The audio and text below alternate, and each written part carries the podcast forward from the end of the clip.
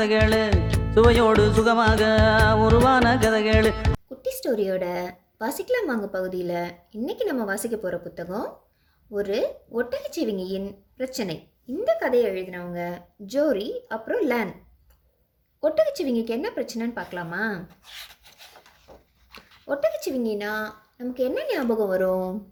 ஒட்டகச்சிவிங்கிக்கு ரொம்ப பெரிய கழுத்து இருக்கும்ல அதுதான். ஒட்டகச்சிவிங்கியோட கழுத்து எவ்வளோ பெருசாக இருக்கும் தெரியுமா?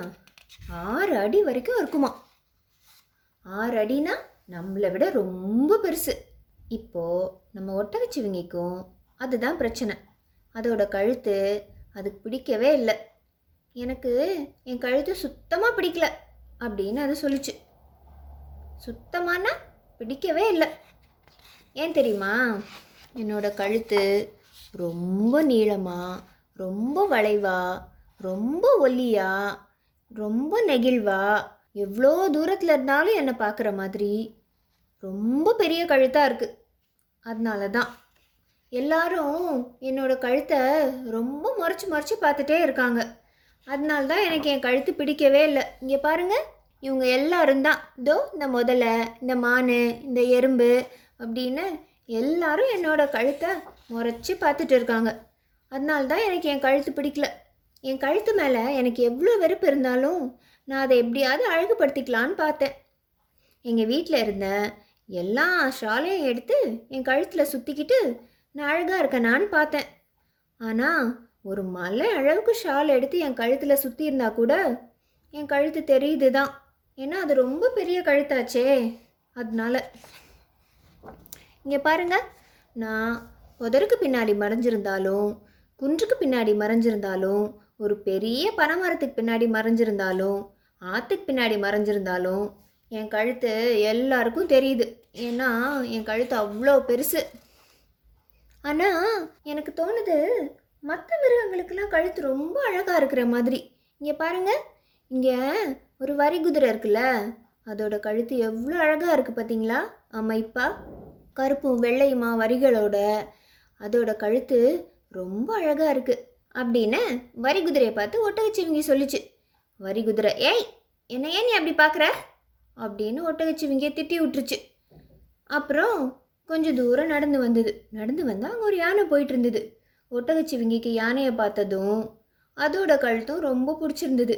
இந்த யானையோட கழுத்து இருக்குல்ல அதோட உடம்பு பருமனுக்கு ஏற்ற மாதிரி ரொம்ப நேர்த்தியாக இருக்குல்ல அப்படின்னு பேசிகிட்டு இருக்கும்போது யானை சொல்லிச்சு ஏ ஒட்டக சிவிங்கி என்ன பேசிகிட்டு இருக்க நீ? போ அந்த பக்கம். அப்படின்னு சொல்லிருச்சு. இப்போது ஒட்டகச்சிவிங்கி அங்கே இருக்கிற ஒரு சிங்கத்தை பார்த்துச்சு. சிங்கத்தோட கழுத்து கூட அதுக்கு ரொம்ப பிடிச்சிருந்தது. ரொம்ப அழகாக மயிலிறகு மாதிரி முடிகளோட மென்மையாக இருந்துச்சு. சிங்கத்தோட கழுத்தை இப்போது ஒட்டக சிவிங்கி தொட போச்சா? சிங்கமும் திட்டி விட்டுருச்சு. ஏய் தொடாத. போ அந்த பக்கம். அப்படின்னு சொல்லிடுச்சு. ஒட்டகச்சிவிங்கி ரொம்ப சோகமாக தனியாக வந்து பேசிகிட்டு இருந்தது.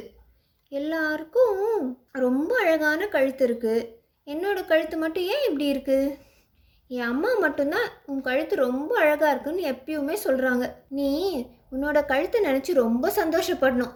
ஏன் தெரியுமா ஒட்டகச்சிவிங்கி? மற்ற மிருகங்கள்லாம் உன்ன மாதிரி கழுத்து வேணும்னு ரொம்ப ஆசைப்படும் அப்படின்னு சொல்லுவாங்க.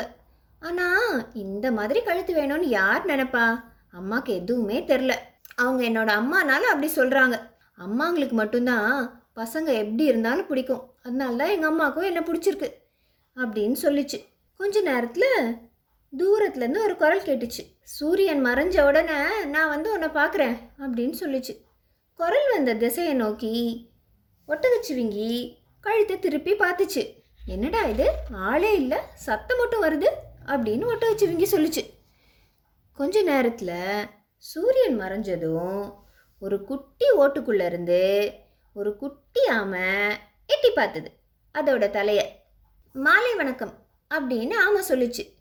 ஓ நீ தான் பேசுனியா? அப்படின்னு ஓட்ட ஒட்டகச்சிவிங்கி கேட்டுச்சு. ஆமாம் நான் தான் நீ இவ்வளோ நேரம் புலம்புறதெல்லாம் கேட்டுட்டு இருந்தேன் அப்படின்னு ஆமாம் சொல்லுச்சு. உனக்கு என்ன பிரச்சனை இப்போ? சொல்லு. அப்படின்னு ஆமை கேட்டுச்சு. எனக்கா என் கழுத்து ரொம்ப பெருசாக இருக்குல்ல மற்ற மிருகங்கள்லாம் என்னை பார்த்து முறைச்சி பார்க்குதோன்னு எனக்கு தோணுது அப்படின்னு ஒட்டகச்சிவிங்கி அதோட பிரச்சனையை சொல்லுச்சு. பாமை சொல்லுச்சு இதெல்லாம் ஒரு பிரச்சனையா? இங்கே பாரு நான் எவ்வளோ முயற்சி பண்ணாலும் என்னால் என் ஓட்டுக்குள்ளேருந்து கழுத்தை வெளியவே கொண்டு வர முடியாது அப்படின்னு சொல்லிட்டு ஆமை கழுத்தை வெளியே எட்டி பார்க்குது. ஆனால் அதால் எட்டி பார்க்கவே முடியல. ஆமால. உனக்கும் இது பிரச்சனை தான். உன்னை சந்திச்சதுல ரொம்ப சந்தோஷம் ஆம அப்படின்னு சொல்லிட்டு ரெண்டும் திரும்பியும் பேச ஆரம்பிச்சுது. நான் உன்கிட்ட இன்னொரு விஷயம் சொல்லட்டுமா ஒட்டகச்சிவிங்கி அப்படின்னு ஆமை கேட்டுச்சு. ஆ தாராளமாக சொல்லலாம் ஆமை.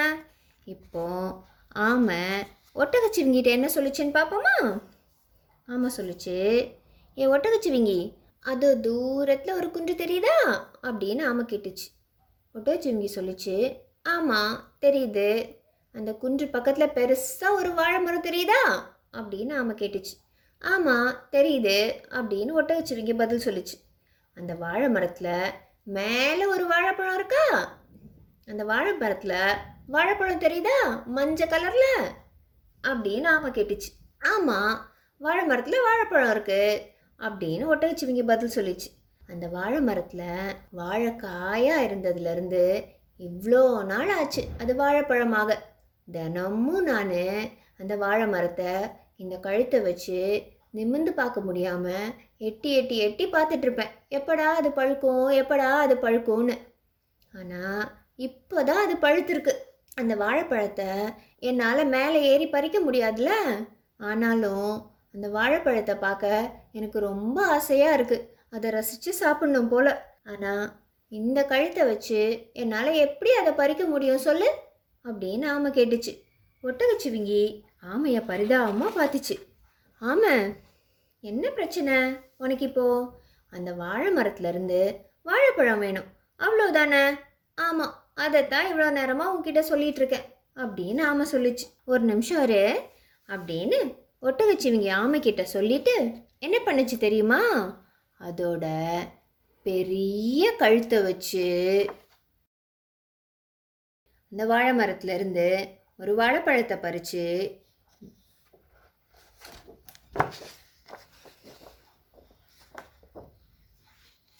டொம்முன்னு கீழே போட்டுச்சு.